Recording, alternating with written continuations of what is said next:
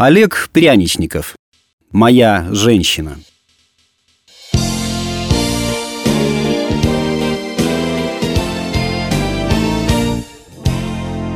Моя женщина варила борщ. Наша кухня, без того маленькая, теперь казалась совсем крохотной, потому что в ней, кроме меня, находилась еще моя женщина. Она стояла у плиты и варила борщ.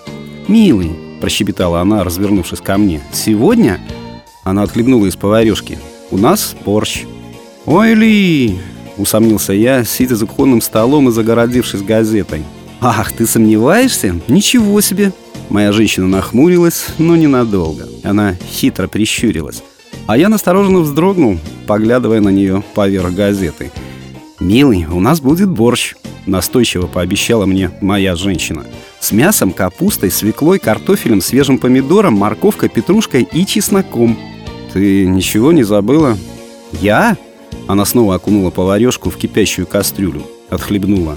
Еще отхлебнула. Наконец сказала, причмекивая. «Ты прав, милый». Началось. Выдохнул я и уткнулся в газету. «Я огурцов туда порежу, солененьких». «Угу», — отозвался я без оптимизма. Я слышал, как она нашинковала огурцы, спустила их в кастрюлю и туда же снова окунула поварешку. Запричмокивала. «У, милый, какая вкуснятина! Правда, лучка не хватает зеленого». В ход пошел лучок. И грибков, опят, свежих. «Это что-то новенькое», — сказал я. Шинкование, плюхание поварешки, причмокивание. «Ну как?» — спросил я без интереса. «Вкуснятина», — ответила моя женщина. «Я полбаночки кукурузы еще высыплю, маринованной». В кастрюлю посыпалась кукуруза.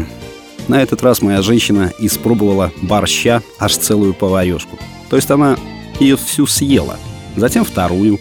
Я сделал себе бутерброд с колбасой и сыром. Кстати, и то, и другое она тоже нашинковала и спустила в кастрюлю. Наконец-то моя женщина сварила борщ.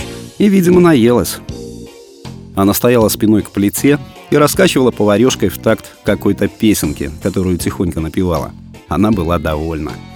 «Милый», — прощебетала моя женщина, — «ты подождешь второе, а то первое, то бишь борщик я нечаянно весь съела». «Конечно, дорогая», — ответил я и сделал себе еще бутерброд. Я ел бутерброд и любовался ею моей очень кругленькой женщиной. Я любовался тем, как она варила макароны, заправляла их сахаром и конфетами. «Скорее бы ты уже родила», — сказал я и глупо улыбнулся. Текст читал Сергей Краснобород.